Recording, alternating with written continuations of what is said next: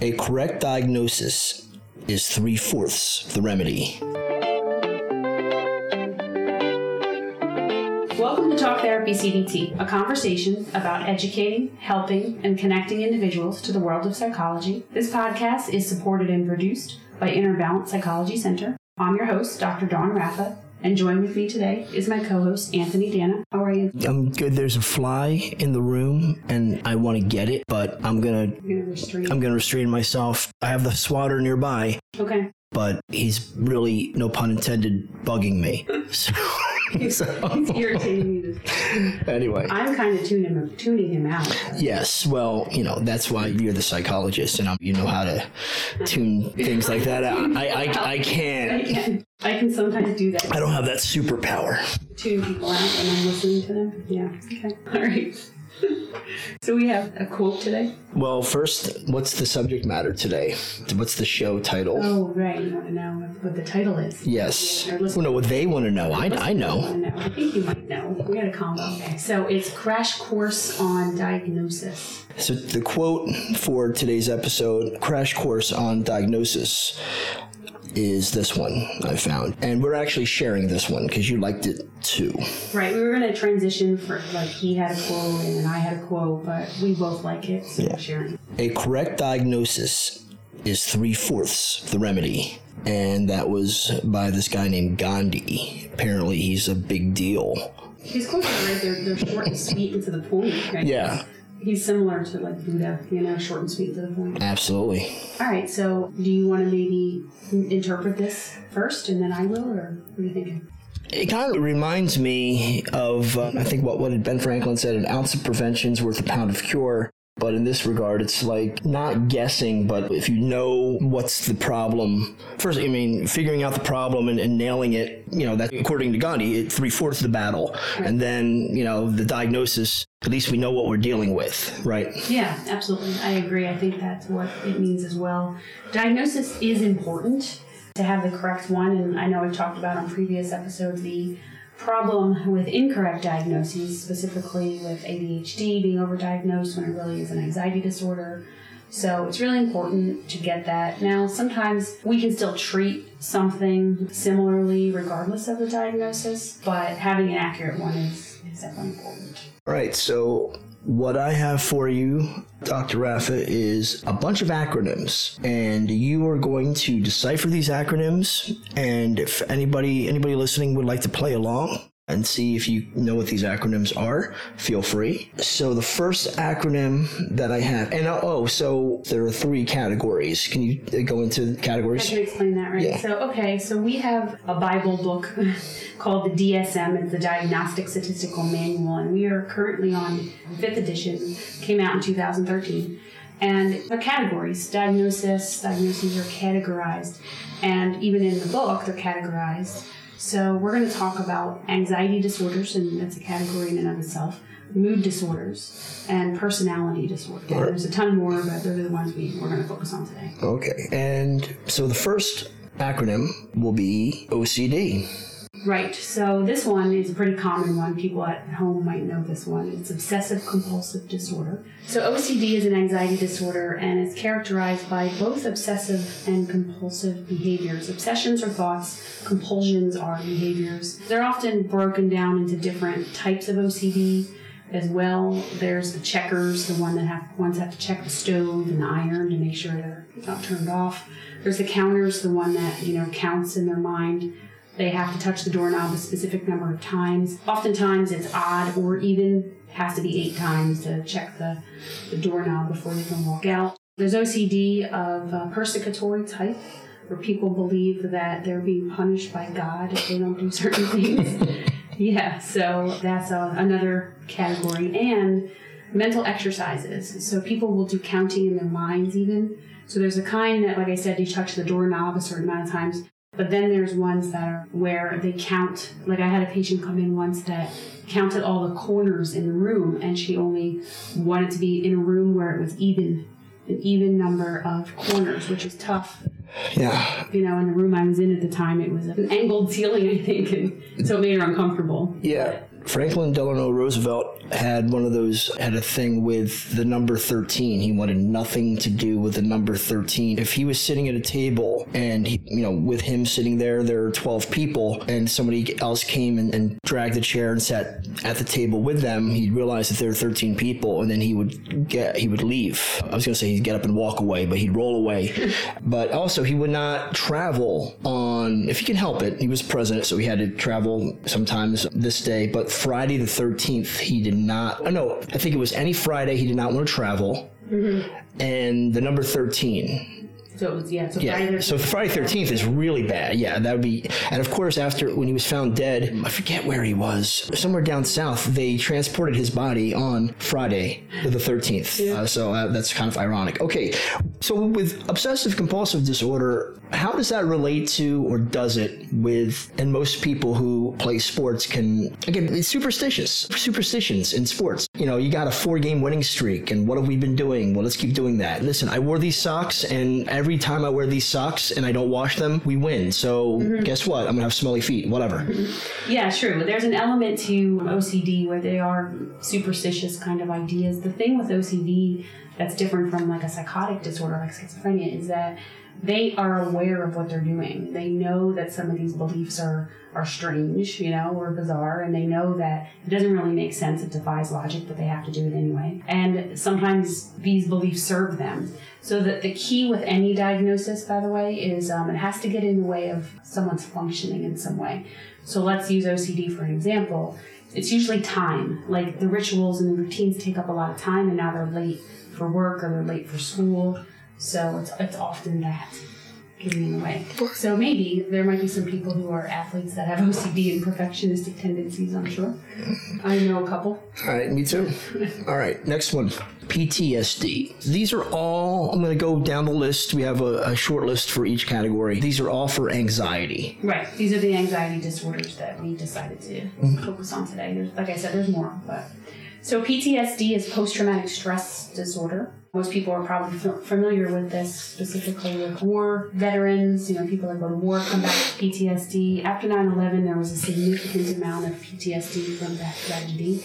PTSD is experienced after a traumatic event. Um, usually a car accident, it could be abuse, could be war. But honestly, I've seen people traumatized for other reasons. If they perceive something traumatic, it could be childhood trauma, relationship abuse, or trauma. So it encompasses the trauma disorder. So the one hallmark feature of that is flashbacks and nightmares. So people who often have PTSD have a high level of hypervigilance they feel like they're keyed up and actually their brain because of the trauma is kind of on high alert uh, the cortisol levels are really high the fight or flight response is engaged so they're always just on high alert often and they have triggers they have triggering events and situations sometimes it's a noise um, I work with people who were in fires, like firefighters, and certain smells would trigger them. They have rituals sometimes in a restaurant. They have to sit a certain way to see the door. That's often a possible safety measure. They have to make sure no one can sneak up behind them. So it encompasses trauma. With this diagnosis, it could be something from a long, long, long time ago, and it's still there. It just may, you know, hide beneath the surface and then come out, you know, randomly, right? Oh, yeah, definitely. I've worked with people who have trauma history from 10, 20 years ago. And the number one way to avoid these you know, symptoms is to exactly do that, is to avoid. So with an anxiety disorder of any kind, avoidance is a way to keep the symptoms under control. And then therapy, people don't like it, but exposure and response prevention and prolonged exposure actually keeps them from not avoiding. So, again, this is something that being a history teacher and reading about and teaching about different wars, researching, and also my father, who was a World War II veteran. My mother and my father never told me this, but my sister did tell me that a few times when my dad would wake up in the middle of the night in just a cold sweat and he'd like scream or yell and reliving something and then he was okay and but like it scared you know the crap out of my mother and, and you know my brother and my sister at the time. I don't think i was born yet. I was 10 years later. But for every veteran i've always thought if you were a veteran and especially you know if you were in combat it should be mandatory that you have you know therapy and that's not the case or that's not always the case It's, a, it's actually frowned upon, you know, in the military to have that diagnosis. They can get it after they're discharged, but it's really hard to get good treatment, especially while they're in got enlisted. You know, while they're there, they Sure. really does what they can with it, but they really don't even want to write that down. i and mean they can't go back. Or they have a PTSD diagnosis. they really can't I don't think so. I don't think that's a good person to send in the war zone if he's traumatized or she's traumatized. I mean, again, I'm looking at it from this perspective. Like, well, they, Everyone has PTSD they, yeah, yeah. I mean, on, on some level, they do, of course. Even basic training. I mean, there's gonna get it. sure, exactly. Eventually they're gonna get it. I'm only speaking of from what I've read and what and certain people I've talked to. But it's a shame with the military. You know, we need them until we don't need them anymore, and then it's, it's like Right. Yeah, yeah. they have to figure it out and sometimes they don't sometimes they again this is where we were talking about during our first show how psychology or therapy is looked upon as weakness or it's frowned upon Right, definitely. And especially for military men and women, you know, they're trained to be tough heroes. Mm-hmm. Sure. And that shows a weakness that you have PTSD and you now, you know, can't handle it. Like you, you need to be able to suck it up and handle it. And I've worked with a good amount of military patients and they definitely hold on to that belief. The Marines for sure. okay next sad Sad, huh? yes now i know this one You do? well i know one of the acronyms it stands for students against drunk drivers but that's sadd yeah that's two d's I think yes that's two D's. yes I remember that. or no, no, no. and Then there was mothers against drunk drivers. It was mad oh, Yeah. because Mrs. Houghton was big on that. You remember? Yeah, Mrs. Houghton, physics teacher. Yeah. Yes, yeah. We both went to the same high school, by the way, just to let you know. Yeah. D- different years. I'm a little bit older. Right. yeah. Go ahead. Okay. SAD is used, actually, it's used interchangeably. Some people think of it for seasonal affective disorder. I'm not thinking of it that way. I'm thinking of it as social anxiety disorder. Mm-hmm. So we've talked about this before in previous episodes.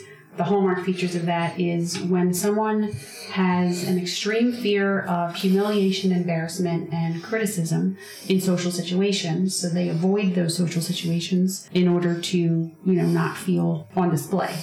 So the hard part about treating this diagnosis, this disorder, is convincing people to go out to do things. And one of the techniques in CBT is testing assumptions. So one of the things we cannot test is what people think. We cannot read their mind. So we can go to that party and ask someone at that party, hey, do you think I'm an idiot? And most likely they're going to say, because of social etiquette, no, you're not, even if they actually think it. So it's really hard to convince people with social anxiety disorder that people aren't thinking bad thoughts about them, even if they check with that person. So this is easier said than done, but a lot of dealing with people with SAD is part of the therapy trying to convince them they don't think of you because so many times people think that oh they're thinking of me they're no they're really not nobody's thinking of you as much as you like to think they are That's one of the features, by the way, of all the anxiety disorder is they're all egocentric. Right. Not necessarily in a narcissistic way, but just it's all about me, like the imaginary audience. right sure You know? like right now there's uh, that person is thinking of me i know they are and like yeah. you're that important. right exactly they're noticing what you're wearing or Yeah. you know. But yes, you're right. But then on the flip side, it's like, who cares what anybody thinks of you except for you? Well, that's a beautiful thought, and we all like to, you know, Right. believe in that. But with somebody who has this anxiety, it's easier said than done. It is. So that's the first part is convincing them that to go to that party. And I thread in values, which is acceptance commitment therapy based. Look, like it's a good idea to go to that party because you really care about your family your friends. It's a value of yours to go. You're gonna feel more anxious, and I have people rate a before, during, and after. Of course, you're going to have anticipatory anxiety. So, convincing people to do any of the homework, exposure and response prevention work is the beginning, you know, besides having a diagnosis, obviously, convincing them that it's worth it. And they could experience an increased level of confidence and decreased doubt. Because again, what are these people doing? Avoiding. And now with COVID, they got to avoid and be behind screens and turn off the camera. Sure. Right. I don't know how many Zoom meetings I used to have, and I'm like, why can't I see? Like, they don't want to be seen. Yeah, teenagers do that. You know, that's actually a homework assignment for one of the kids I see next time you meet is you have to turn your camera on. I had my son's IEP meeting, and there were a couple of supervisors that weren't even in school that are home, and I'm like, well, can I even see what you know? What are you? You're piled up in bed. What are you doing? Anyway, that's another whole ball of wax. All right, GAD. So this is the last on our short list for anxiety, and like you said, there are plenty. Yeah, Right. There's definitely a lot. We didn't, there's phobias. We're not into those, but so this is GAD. I talk with patients, one couple in particular, about gadding out. So we kind of have a joke about it, but it's generalized anxiety disorder. So these are the worry warts. These are the people who worry about everything. You're going to the airport and they're sitting next to you, so worried about the what ifs. What if they lose my bags? What if the plane crashes? What if, what if, what if? They get stuck with that and catastrophizing. They might have health anxiety under this. They're just like the worry warts that you, you may notice. That's, I would say, the defining feature. It isn't one specific worry like OCD. They might have a specific, you know, obsessive compulsive belief. These individuals have a lot of worries about just globally, just all the time. Is there a correlation to age? Because I know my mother would again. Well, I'm her son, so she's just worried about me all the time. Don't go in this the city. Mm-hmm. They're killing each other. Don't go to Philly. Don't do this. Don't do that. Yeah, I think so. Older generations, you know, classic like Italian grandparents would do that, like worry about everything. And usually it's safety concerns, safety worries about something happening to your loved ones. Maybe they're sitting by the window waiting for you to come home because they're convinced themselves that you were in a car accident. So, yeah, they're calling all the They're time. Probably trapped underneath something heavy. I can see it. Well, that's it. Yeah. Yeah. That's the catastrophizing cognitive distortion. You're dead on the road somewhere, and it's you know it's possible, I guess, but it's it's very unlikely that you probably just went to work and got stuck in traffic. That's why you're late. You're not you know piled under a mess of cars. Okay. All right. So moving right along, we have a, a shorter list for mood. So the first one for mood, these really aren't acronyms. So we looked at them. Okay, the first one can be put into an acronym MDD. Right. So that is major depressive disorder, and there's different types of. There's recurrent episode, single episode. There's you know mild, moderate, severe. So yeah, we use it as MDD. And major depressive disorder could be also related to substance abuse due to a general medical condition. So there's a lot of like qualifiers, specifiers that go along with that. That isn't just on SAD because we all get sad. You have to have, I believe, five out of the nine criteria for a major depressive episode. It's every day for two weeks. It's sad, having just no energy, maybe crying. It really is, again, has to impact one's functioning. They're laying on the couch, not really going to work or home, may have suicidal thoughts. They have something called psychomotor agitation or retardation. So that's basically saying they're not really doing much. And they have a lot of negative beliefs, obviously, about themselves, worthlessness and hopelessness. It isn't just I'm sad because my girlfriend broke up with me. It's really has to get in the way of functioning every day for two weeks. So we have scales to measure for that. And then this is the one that people like to throw around very loosely. Everybody's a dime store therapist when they like to, you know, throw this generalization onto people. Oh, he's so bipolar. Mm-hmm. You're bipolar. I can be bipolar sometimes. Yeah, yeah, it's used in that way to try to explain behavior. So, bipolar disorder used to be called manic depression back in the olden days, and then I think in I don't know off the top of my head, DSM three maybe seventies. I don't know. Don't quote me on that. They changed it to bipolar disorder, and that has to be two things have to happen. There has to be a manic episode or a hypomanic episode, and it has to last for at least a week, and that is when there is pressured speech, someone has a decreased need for sleep. Also, they're just, you know, have a flight of ideas, like all these grandiose ideas of what they want to do in life. And it's just like a really opposite of depression type of mood. It's an expansive, elevated mood. And it has to last seven days to count for a manic episode. A hypomanic episode lasts for a shorter period of time, like four days or so, and it's not as severe as a manic episode. There's two types of bipolar disorder. There's bipolar 1 and bipolar 2. bipolar 1 criteria is you have to have at least one manic episode. Often it is followed by a major depressive episode, so you see those mood swings, although in order to be diagnosed with bipolar 1, you actually do not have to have a depressive episode. You can just have mania. Bipolar 2 is the same thing, having a manic episode. It could be or hypomanic episode. So it's that shift in mood, you know, and it's just the opposite of the manic episode. They crash and then shift into a depressive mood. And this is chemical and organic. It's thought to be on a spectrum of how bipolar is is someone. So that's the new thinking about it. That it is on a spectrum as opposed to just categorical. Yeah, so with all of these diagnoses, we can do a show on each one, In and of itself. yeah, especially this one, but yeah, others as well. And so if that's something that you're interested in, please reach out through email and, you know, we take requests. So, you know, hey, I want to hear more about PTSD. I want to hear more about bipolar or uh, whichever one that you're interested in. All right. So moving on to the last category, which is personality. All right, so you have some acronyms All right, so for personality, let's start off with OCPD. Obsessive compulsive personality disorder. This is not the same as OCD, which is the anxiety disorder we spoke of earlier. This is a personality disorder. So, all of the personality disorders, by the way, are pervasive. They are chronic. It's someone's personality type, you know, to a degree, but there's no cure. Someone doesn't just stop being OCPD. And the hallmark feature of this diagnosis is typically being very militant, disciplined. There is some perfectionism that comes along with it, liking things in a certain order. They could be really annoying people because they try to be very controlling. it looks a little like OCD, like they want to have the shoes a certain way in the house or like the tissue box a certain way. And it doesn't cause them anxiety per se, it just doesn't feel right. They'll often say, This is the way, the right way, the wrong way to do things. They're very black and white, very concrete black and white types doing, of people. But see, but they're doing that for themselves. They know what makes them tick, so it's just annoying to be around these people. Well, all of the personality disorders, one of the diagnostic criteria is they have difficult interpersonal relations with others. So, yes, I mean, okay, so think of it this way think of it if it's a father with his family and he needs to have the house a certain way just because I said so kind of thing. And they're very inflexible. Part of the therapy with them is to help them be more flexible and spontaneous. They have to have plans, you know, they're very rigid, they have a lot of rigidity, so that he could be difficult to be around his friends or his family members because we can't go to the picnic until all of these things are done in this order. So if you say to this person on a whim, hey, I've got an idea.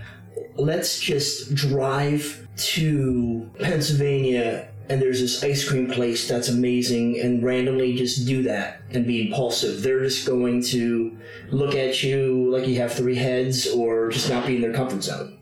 Mm-hmm. They also don't like to be late. That's another problem. Like being late somewhere is the end of the world. But yeah, they typically, again, this is just generally, don't like to be spontaneous. Things have to be very organized and planned with them. So they can make good employees sometimes, you know? So yeah, sounds yeah, and also like you said, I mean, if uh, the military, I mean, that, that's you know they they love that. Yeah. imagine. Yeah, yeah. And they trend towards certain professions too. And by the way, people with personality disorders, there are individuals who can have traits of OCPD or traits of the other ones that aren't, they don't meet full criteria. Okay. Next acronym BPD.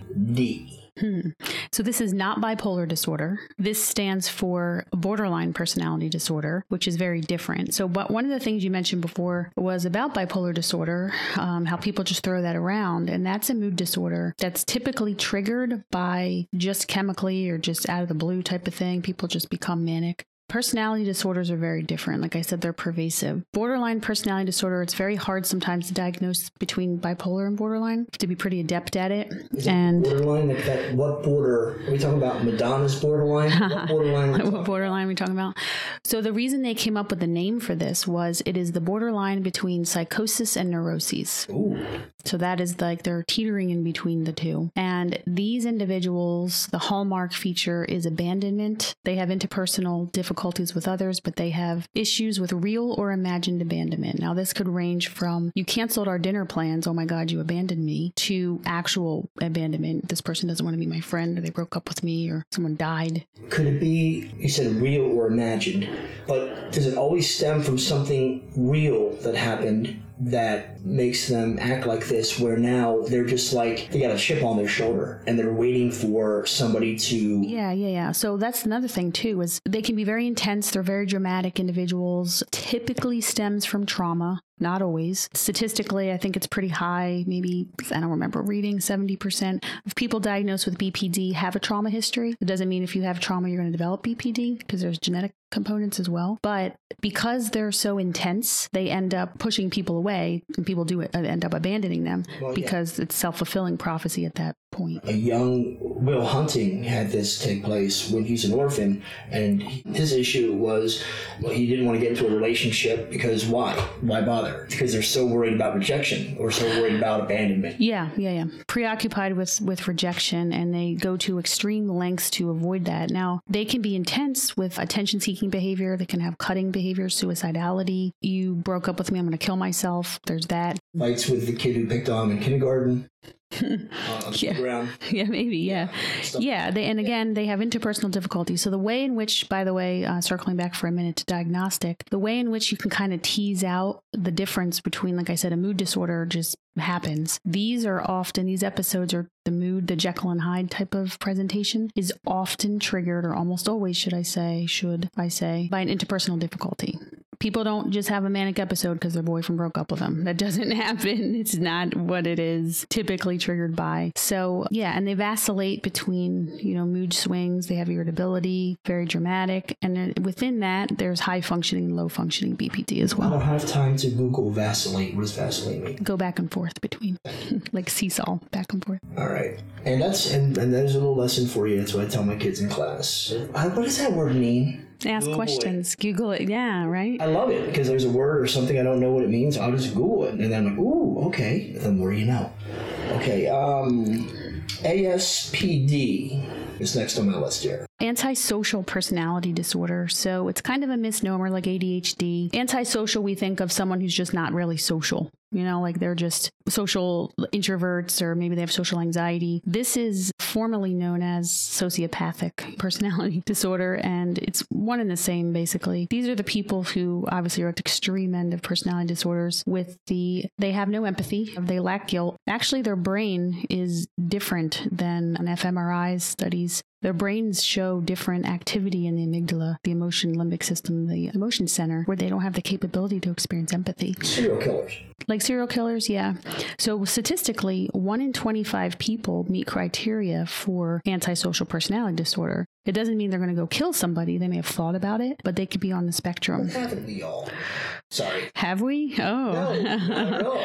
Never. No. So they've thought about it and they derive pleasure from hurting other people. You know, like they really want to inflict pain, you know, emotional pain, and they have no conscience. They have no no empathy at all. So they provoke others and they exploit others for their own personal gain and power. Yeah, every time I hear antisocial, it's like, oh, so, you know, because my brother doesn't like crowds. And so, so that, Yeah. okay, that's what that means. But no, it's. No, no, and it's it comes from antisocial, meaning defying social norms. You know, and that's one of the criteria as well. Don't So- get the two confused, boys and girls. yeah, you want to call somebody that, and they know what it is. So, right. All right, and finally, Last but not the least, the grand poobah of personality disorders yeah. NPD. Mm-hmm. Go. This is narcissistic personality disorder. I'm very familiar with this diagnosis in my work. This is, you know what, it's not the same as Adonis admiring himself or Hollywood celebrities being glamorous. That is narcissistic to a degree. This is actually underneath the grandiosity and the bragging type, you know, of individuals and is this inferiority belief. I am, you know, not good enough and they overcompensate by being superior. They're the greatest at everything. They can be know it alls. They also are on a spectrum as well of different types. So there's a seductive type, there's a bullying type, there's a know it all type, there's also an aggressive type, which kind of borders on antisocial personality disorder. So deep down, they really do believe that they are a piece of crap, whether that was conditioned by their parents or mm-hmm. growing up or their siblings. But deep down inside, if they if you could break through to the surface, which you know again would take a, long time. Well, prognosis is very poor for any personality Right. disorder, especially this one. right. Okay. They don't go to therapy. They will oh, sometimes yeah. show up. Yeah. Why would they? Yeah. They'll show up if they're court ordered. They'll show up because they want to complain about their spouse, but their insight is very poor. There is schema therapy that was developed for personality disorders that has some effectiveness. It was born from CBT, actually. But they project onto others how they feel. It's like looking in a mirror. They'll tell you you feel a certain way when they actually feel that way. If, if anybody were to, even if you were a psychologist, to either hint that they have narcissistic tendencies, People throw that word around too. Yeah. Yeah. I've had narcissists in therapy challenge me in my credentials, asking me questions about my PhD and quizzing me on Freud and Jung. And, you know, so well, they, they, they, their, best their best defense is get off it. No, I'm not a narcissist. You're a narcissist. Yeah. Yeah. Yeah. That's If you try, yeah, actually, that's in the literature as well. No, I'm not. Yes, you would. If I am, you are. Okay. I'm very schoolyard. It is like schoolyard. That's thrown around as well in this culture, narcissistic culture. He's so into himself, and it's very different for an NPD diagnosis than someone who just loves themselves. It's they're deeply disturbed individuals, you know. And again, it could be very antisocial and pathological in their behavior. And like I said, yes, underneath is the inferiority complex. Okay, so if I was going to make an evil person cocktail, I Which would- ones would you pick? I, I would add, you know, in the bar of evil, not really well thought out. I can come up with better slogans later. One half narcissist and one half antisocial personality disorder, and combine those two together, Mm-hmm. and then you basically have Two. super evil, right? Super villains. I mean, yeah. Super I mean, that's you know, You know, and I want to say, without looking it up in, on Google at the moment, that generally people have only one personality disorder. It's very, I don't think you can have two. I might be wrong on that. But yeah, like a cocktail would be would be that with some borderline tendencies. So yeah, you got some oof. some villains cooking. Terrible. All right. Now, okay, we have 12 patients in the waiting room. We're going to play a game. You're going to give your diagnosis. Okay. All right. So the first patient is Tony Soprano. Hmm. Well, I would say antisocial personality disorder. Being said he was a murderer, I would say that most likely that would be a good fit for him. I know that he went into therapy with panic disorder, but I would say that fits for him.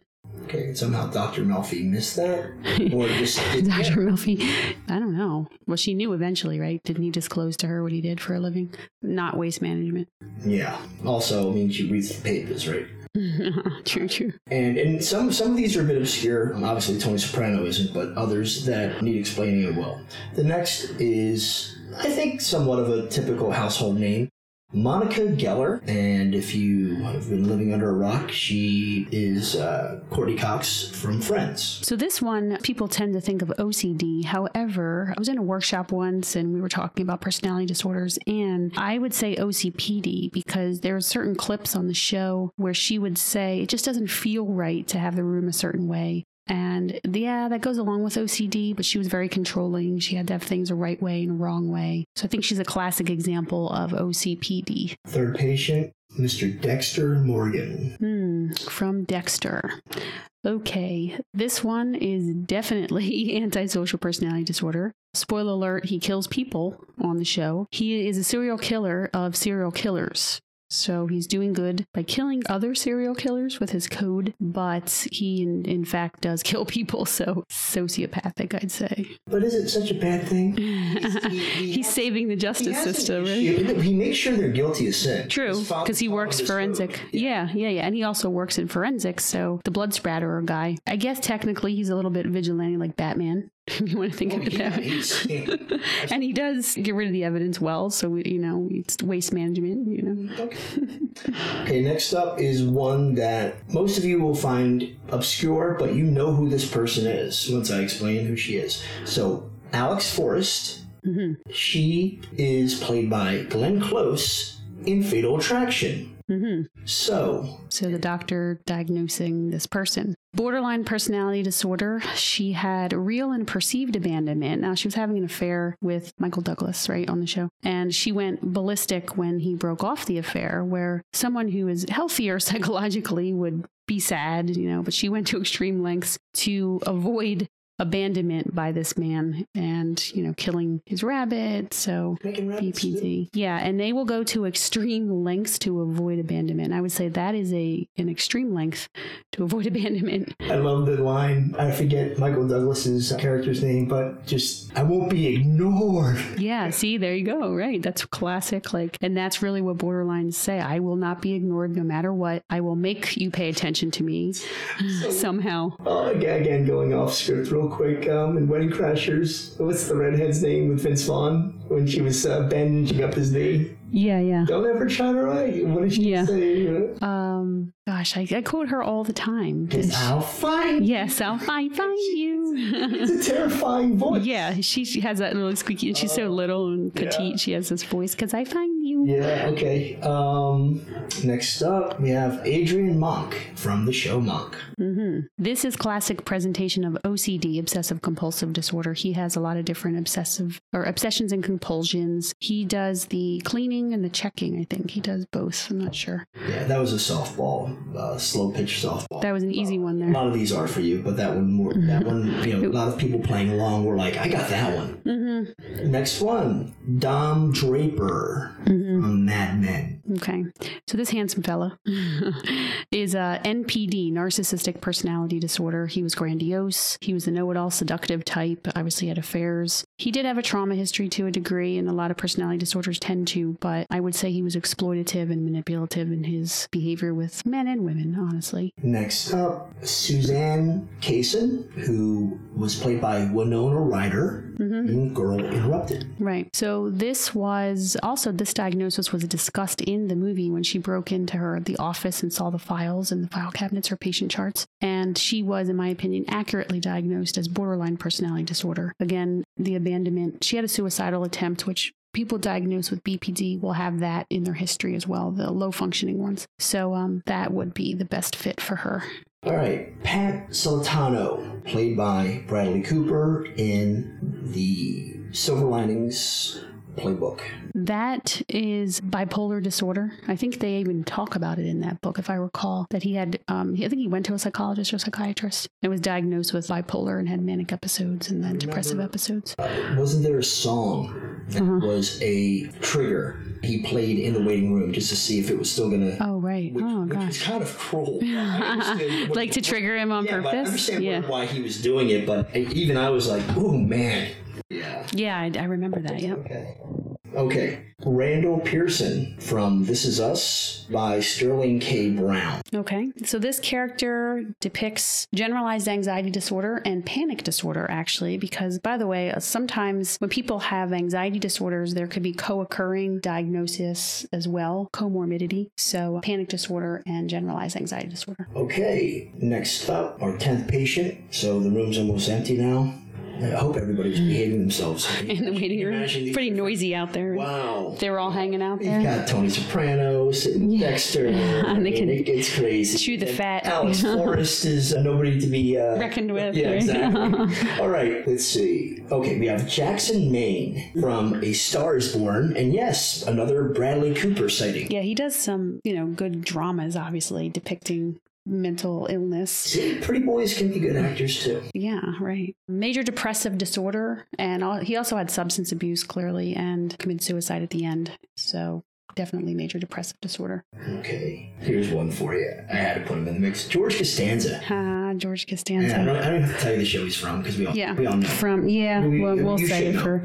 Well, we can say it for the Gen Zs out there if they don't know. Seinfeld from Seinfeld. So yeah, we had this conversation actually. So I would say that he was a worrywart, so there was some generalized anxiety that was there, you know. However, I'd say the predominating diagnosis was narcissistic personality disorder. And you know, it was I all think- about him all the time. But then I think you even said when when I brought him up, all of them, I think all of the characters all were four of them, Yeah, Kramer not so much. I don't know. Yeah, kind of, but I would say narcissist by association. Maybe the four of them. Like, they would sit in the diner and it was hilarious for sure. But it was always generally hang together. can't congregate like that. No. or they kind of get Uh, sort of. I think they get. It depends on the narcissist. They can get in each other's way and compete for attention. But I've seen people together that are narcissistic or OCPD people they can try that marry a narcissist, or like I don't know. I used to joke about like two personality disorder. Like, what does a narcissist and a, a borderline make?